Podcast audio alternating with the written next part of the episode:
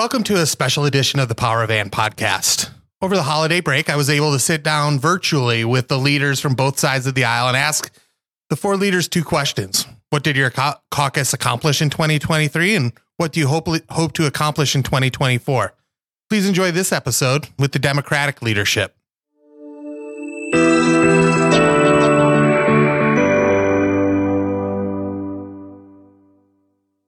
Tate, uh, 2023 was an exciting year for you. You're the first Detroiter that held the gavel uh, since Speaker Hertel in the 90s. So, what was your proudest accomplishment in 2023? And what are you and your caucus uh, looking forward to this year, knowing that you're going to have to work with Republicans who are splitting uh, down the middle 54 54 for at least the first part of this year?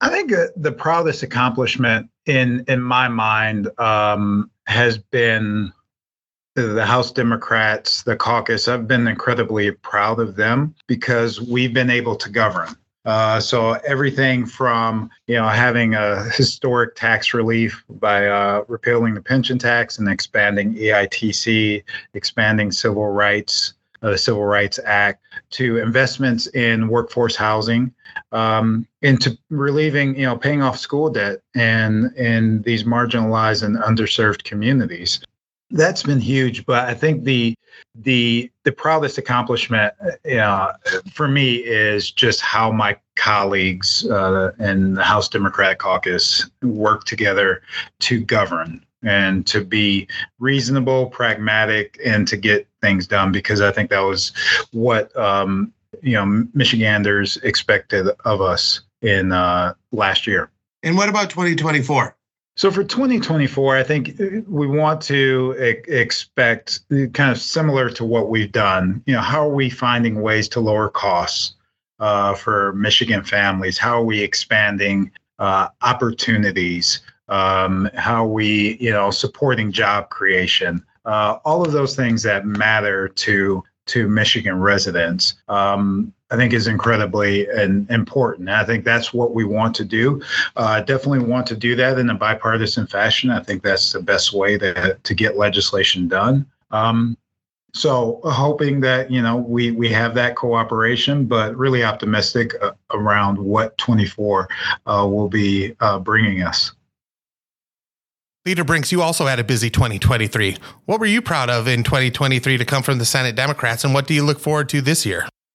Um, we accomplished so much uh, in 2023 on a range of issues from expanding Michiganders' rights to tax fairness to increasing the earned income tax credit uh, to meeting the challenges that we face statewide, like energy uh, policy, uh, workforce shortages, preparing the next generation for um, you know the jobs of the emerging economy.